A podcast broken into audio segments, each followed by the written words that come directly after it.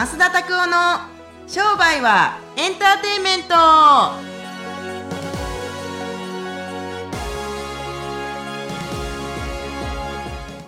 エンターテイメントということでですね、はい。今日はですね今もよろしくお願いします。今は、あの、どこにいるんですか？火星にいるんですかわかんないですけど、はい。あ、いえいえ。なんかちょっと、あれですかね。こう、間が空きますか？中継的な口になってますかね、これ。何ですか？音声が途中で、やりとりがなんか間挟まってますかね？いや、でも、あれですか？あの、意外に衛星中継の割には、あの、ギャップ、タイムギャップないんじゃないかなと思ってるんですけど。あ、本当ですか？うん。結構すぐ聞こえてますかね？すごい聞こえてる。今、ああ、よかったです。はい、実はですね、今、どうぞ。はい、商売はみたいになってますけど、はこれ今僕、今は僕が、あの、カープというんですけど、福岡にいまして、い。え？今、まっすぐは実は東京にいて、え東京と福岡で、えすごいね。遠距離でインターネットレジをさせていただいてます。初めて、あの、ぞポッドキャストね、今までこう、はい 長いこと3、4年多分やってるんだと思いますけど、あの、初めてあの、ネット中継というか、っていう感じで、この試みはじゃあ、初めてなんですか？うーん、音声収録をやったことはもちろんある,、あるんですけど、はいあのーまさかね、ポッドキャストなんか、ズームでやるかって話ですよね。うん。い。や、面白いなと思って。今回が、取材に行く機会がですね、うんうん。なので、今回はちょっと、福岡と東京からということで、ちょっと、時差的な感じで、質問とね。こう、やりとりが遅れてしまってなんかこれあでも、ええ、これからあの、やっぱり、この、今は、この音声とかを多分聞いてる人たちからしてみたら、あ、なんか離れてるところで撮ってるんだなっていうふうに思われるかもしれないですけれども、これからなんかどんどんどんどんこのネット回線だったりとか、画像だったりとかってもっともっとなんかクリアになっていくと思いますね。うん実際こう、最近こうニュースとかで 5G とかっていうふうに話が出てますけど、うんうんうんうんうん。5G になるとやっぱり、こう、もっと、なんか映画、2ギガぐらいあるのがもうなんか、ほんと数秒でダウンロードできたりとかっていう感じみたいですけど、画像もすごい綺麗になるみたいですね。どうなんですかねどこまでクリアになるのかは知らないですけれども、だんだんだんだんなんか人にあ合わなくなってくる気はしますけどね。ああ、人と人のつながりが。ちょっと直接じゃなくて薄れてくるみたいな。なんかもう、これもある種フェイス2フェイスかもしれないですけど、やっぱり直接、僕はなんか直接派やから、はい。なんかこう、ダイレクトにやっぱり会ってた方がなんとなく合ってるって感じしますけれども、今までもなんかあのコンサルやるときだったりとかもしくはなんか面談やるときとかでもこうやってえっと基本的にあの顔を映さずに音声だけではいやることとかって結構多かったですけれどもやっぱりこのなんて言うんですかネット上でこうやってビデオで喋るよりもいやあの直接喋った方が音域がやっぱ変わるというかなんというか。僕以外に今までセミナーだったりとかいろいろやってきて、あのー画像とかでビデオとかあ YouTube とかで撮ったりするじゃないですか。はい。で直接会ったなんか人とかこうそういう人たちが今まで YouTube 見ててで実際にこう直接会ったりしたりするとあの、はい意外に体小さいですねとか言われたりするんですよ。え、本当ですか？うんなんかそのもっと背が大きいように見えたみたいなこと言われるんですよね。ええ全然そんなことも、あ、そう、はあ、でも、それはオーラっていう感じなんですかね、いわば。そんなもんはとももともとないからね、俺。うん。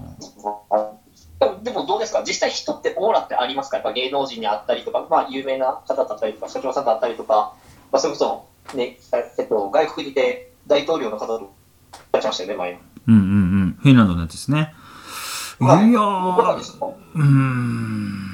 あるんかな？ないんかな？でももしあるんだとしたら、はい多分その人たちのなんか、なんていうの、雰囲気だったりとか、なんか、この、例えば、わからへん。あの、ドナドナルド・トランプさんという、全然この、ことを、また、全くこう、前知識として入れずに、いきなりあの、金髪のおじさんが、なんかアディダスのジャージとかで来たら、きっちゃなおっさんやなと思うかもしれないね。うん。だってそうじゃないですか 僕も一応ね、人前に出るときはきっちりした格好で、えー結構やってますけれども、はいでも、どうなんでしょうね。僕がなんか多分上、上下、例えばアディダスとかの汚いジャージとかは、もしくはなんかボロボロのなんかあの、中古で買ったようななんかコンバースとか履いてたら、多分、あそういう風には見えないんじゃないですかね。オーラだったりとか。はい。実はなんか、そういうクイズなんか、もしよかったらやってみたいですね。なんかあの、この人の中、この人たちの中で、ものすごい大富豪がいますけれども、そのうち4人のうち誰でしょうか？みたいな感じで、ほんまにもうボロッボロのやつが4人ぐらい来て、で、なんかもう全然普段ボロッボロの生活してるやつがむっちゃくちゃ綺麗な格好してきて、はい。あなたはなんか、あの、芸能人格付けていくみたいですけれども、見極められるのかみたいな感じだったりすると、ほとんどの人たちがなんか結局後付け？うん。難しいかもしれない。ですやっぱ外見で結構決めてることって結構多い気がしますけどね、なんか僕的には。前知識って、はい。僕はなんとなくそれが全てなんじゃないかなっていうふうに思ってしまいますけれども、はい。うんい意外にそんな感じなので、あの、おああるよあ、あるっちゃあるかもしれないけど、でもそれ聞いたな、聞いてから、あやっぱあの人オーラあると思いましたとかっていうの、そういうのはなしで、あるんじゃな、あるんじゃないかなどうなあのね。うーん。まあでも、実際こう、今見た目の話とか、ちょっとオーラの話になったんですけど、うんうん。やっぱこう、実際こう、髪切られてるじゃないですか。はいはい。大体どのくらいのペースで切られるんですか？僕3週間、4週間で1回ぐらいえー、結構スパンとしたらじゃあ1ヶ月、約1ヶ月ぐらいってういうん感じうんなんですかうん。そうですねそれはなん。か、やっぱ髪切らないと気持ちが悪いんですか？それとも、うーんなんかこう、それをルーティンとしてる感じなんですか？さっきのカッコの話じゃないですけれども、はい。僕の中でやっぱ髪の毛切ったりすると、こう、すっきりしますし、なんか、気持ち新たにっていう感じで 切りますんで、うん。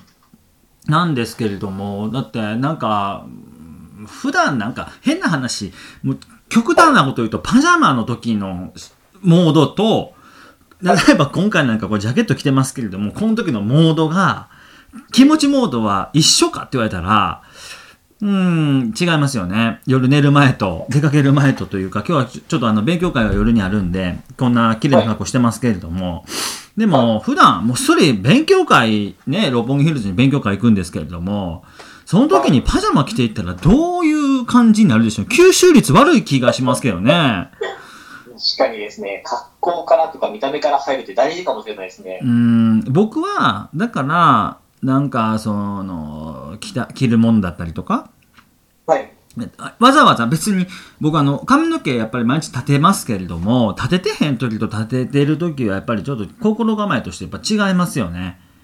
っていうのがありますからうーん、はい。オーラどうなんでしょうね。はああるっちゃあるしないっちゃないしけれどもやっぱり例えば僕らみたいな仕事をしててはい。やっぱりなんかあの影響力のあるような人たちっていうのははい。うーんいますけれどもはい。やっぱりなんか結構後付けなんじゃないかなオーラあるないなんていうのはああ、ますけほどですねうー。んだからこの格好してるとオーラがあるように見えるとかってもしそういうのがあるんだったらやっぱそういう格好した方がいいと思うしうーんどうせね人前に出るんだったらやっぱり影響力のあるないってないかもしれないけどでもそういうことをやっぱり気をつけながら人前に立ったりだったりとか例えばあの治療してる時とかにさそうやってあの制服着てやんのかただなんかあのふんどし巻いてやるのかまた違うじゃないですか。ふんどし巻いてやることはないと思いますけれども、いきなり、いきなり先生おはようございます言うて、ふんどし巻いてたらなんかそれもなんか、そういう、治りそうじゃない感じするよね。それ変態世代です。そうそうそうそう、靴下履いてね、ふんどし巻いて。そいいね、みたいな。う。なんかもう、よくわからないですけれど。祭りですか？祭りですか？みたいな。感じになりますけれどもね。はい。はい。そう。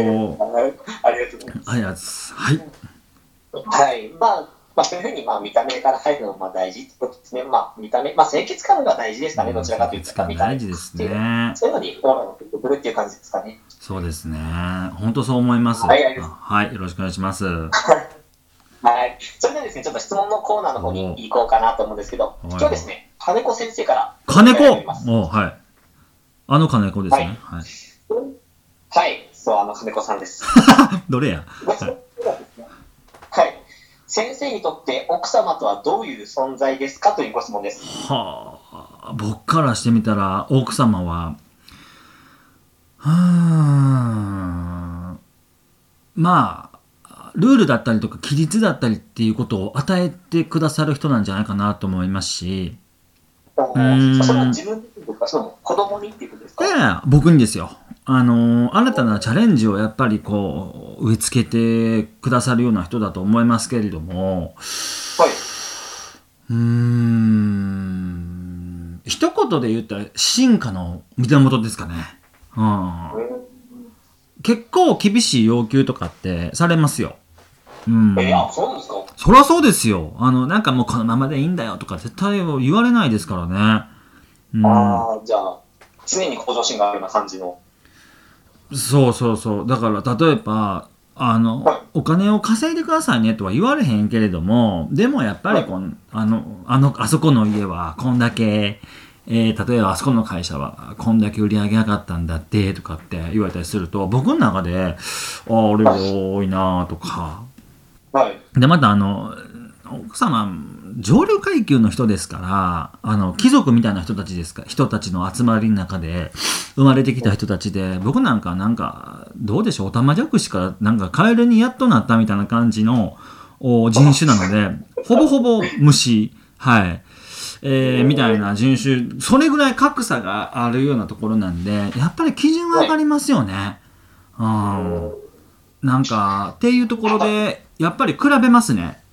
あのそのとも、ねこの前でも、今度またあの、引っ越ししようかなと思ってるんですけど、あの、引っ越しするときに、と友達のお家の、あのーはい。家族が、あのーものすごいなんか立地のいいところで、低層のマンションで、なんか120平米のところに引っ越すとかっていうふうに、あのーな、な、引引っ越すんですってって僕に言ってきて、その時に、今住んでる家、小さいな、僕の中でですよ。何もあ何も言われないですよ。僕の中で、あのー僕の今住んでる家小さいなとか、僕の今住んでる家、あの、120平米ないなとか、あので、もしそれ買ったら、いくらぐらいになるかなみたいな話をしてて、えーそういう情報を聞くたびに僕は別に比べられてないんですけどなんかじゃああの僕どうなんやろうっていうふうに思ったりするんですよね。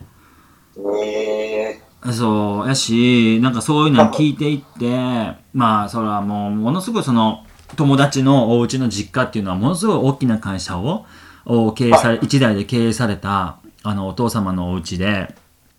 でそんなんはあるんでしょうけれども、でももうまあ明らかにやっぱりあそれぐらい社会人としてというかまあ起業家としてそんなことをできる人たちが友達の中にいるのにあはい。俺何やってるんかなってやっぱ気づかされたりするんですよね。日常の会話で。そう。だからやっぱりそういうのを聞いてたりすると一言なんかざっくり言って大変申し訳ないけど基準上がりますよね。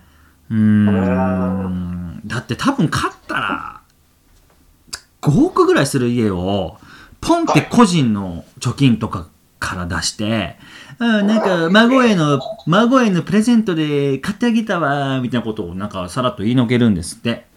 うん。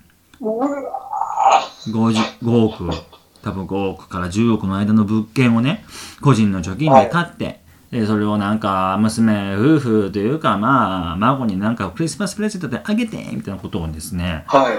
なんか聞いたりするとなんかうわすげえって思う反面やっぱりもうたまだまだ頑張らないとそんなもん個人の貯金だけでそんな何十億するようなマンションなんかキャッシュで、キャッシュですよ。ローンなんか組まないですから、で、今まで僕らはもうローンを組んで何か高いものを買うなんていうのは当たり前の話でしたけれども、まあはい。そういう奥様の付き合いとかの人たちからしてみたらもうローンなんか組まない。うん。うん100億以下の買い物のところでローンを組むなんて基本的に手数料がかかりすぎるからしないとかああだから分割払いはしない人たちと付き合うようになりましたからうーんうんまあ、まあ、ただただなんかすげえ情報をいっぱいくれる人だなっていうなんか意識がありますね。うんああ、そうなんですね。まあでも、なんか、あれですね、まっすぐのこう火付け役というか、うんうんうんうんちょっとこう原動力になってるっていう感じでは。いや、もうなんかそうそう、そうやって言うと、あの、すごく言い方はいいですけど、焚きつけられるんですよね。こう、なんかこう、でお前どうやねんみたいな感じの。僕にはそんなこと言ってこないですよ。僕にはそんなこと言ってこないですけれども、今度あそこの家、120平米の家買ってもうたんだって、へえ、みたいな感じ。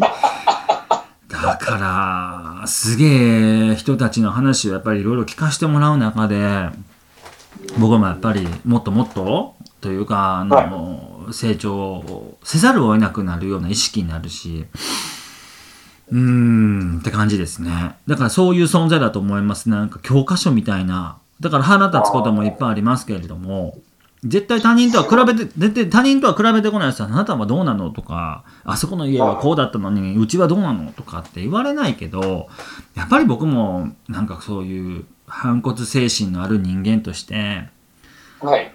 うーん僕はいろいろ意識しますね。やっぱりそういうことによってやっぱり会社ももっと頑張ろう頑張らないといけないというか頑張りたいなと思うしやっぱもっともっと人生の向上について真剣に考える時間をたくさん持ってで実際にあの自分で人脈を広げていくとかなんかこう勉強しに行くとかっていうのがあったりするからなんか意外にいい存在なんじゃないかなというふうに思いますけれどもむちゃくちゃ腹立つ時もありますけどね。はい めっちゃ腹立つ時ありますよもまあ、にまあ、人間同士だからですね、そういうこともありますよね、もちろん。ういやほんとそうだと思うだから全然夫婦円満じゃないですけどもただなんかやっぱり成長をさせてくれる人だなというふうに思いますねああ、そういう話ですね。うーんって感じはいありがとうございました。はい先生にとって、まあ、原動力だったりとか、成長させてくれるのが奥さんの存在っていうことですね。はい、うんはい。ありがとうございます。好きじゃない時いっぱいあるけどはい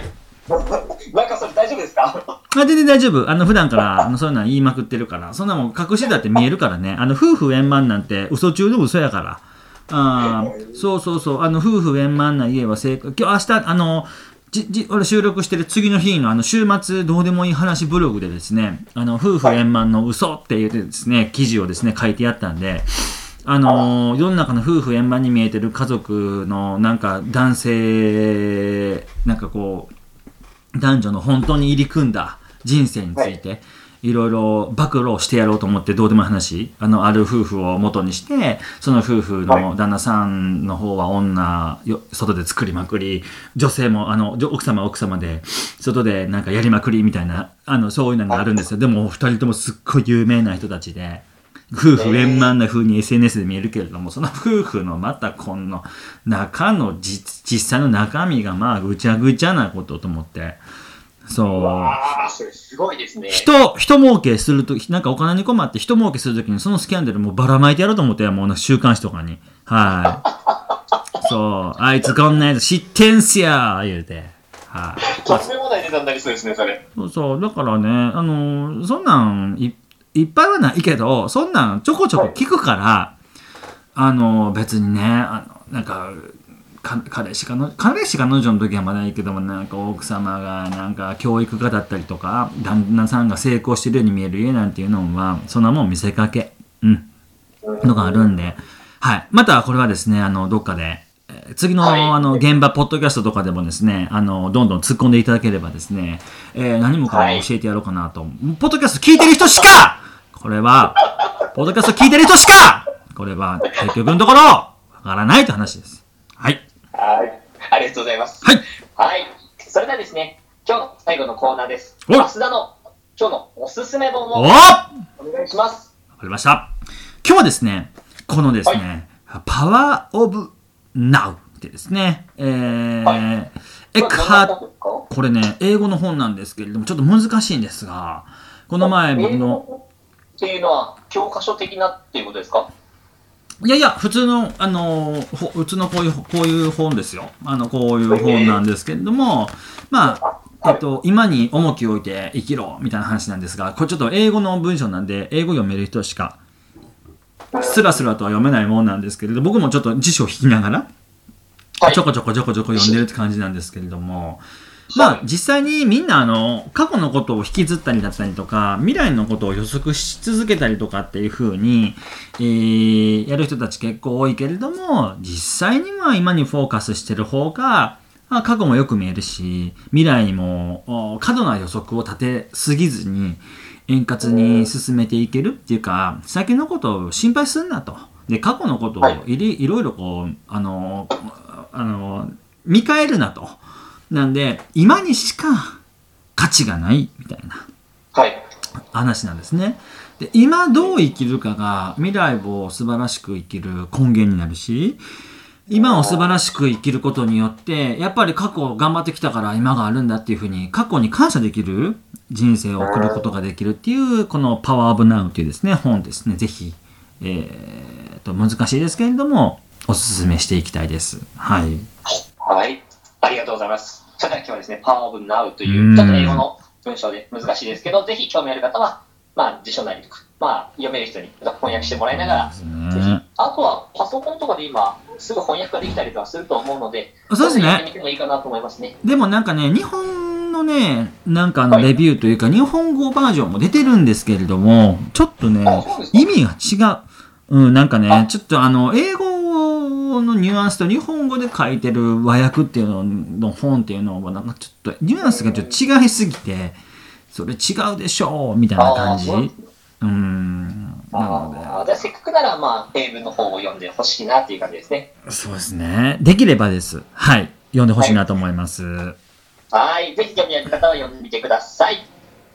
はい。それではですね、えーまあ、今ですね、LINE の方でも、まあ、拝見させていただいてるんですけど、ぜひですね、増田の、まあ、ブログであったりとか、うん。またですね、次はですね、1月31日金曜日、東京でですね、おえー次の商売の学校の説明会があります。ほで、2月の4日も東京、2月の5日、そして2月の、2月の5日までは東京、そして2月の14日はですね、金曜日、大阪でありますので、ぜひですね、えー興味がある方は参加していただければと思います。えー、ナイアガラ、ナイアガラどっかでく、ナイアガラどっかで説明会来るんですか？それは来ないですか？さすが。まあ、ちょっとそれは、実際にこう、日時とかを見て、もし行けたら行かせていただければなというふうに思いますす。ごい根性だね。はい。ありがとうございます。はい。すいません。はい口挟んで。はい、いえいえ、ありがとうございます。それではですね、えー今週のポッドキャストも聞いていただきありがとうございました。はい。えー、ぜひですね、火曜日に新しいポッドキャストが更新されますので、ぜひですね、登録していただいて、早くですね、いち早く、このポッドキャスト、インターネットラジオを聞いていただければと思いますので、ぜひ登録されてください。はい。それでは、また次回もお会いしましょう。それでさよなは、ら。さようなら。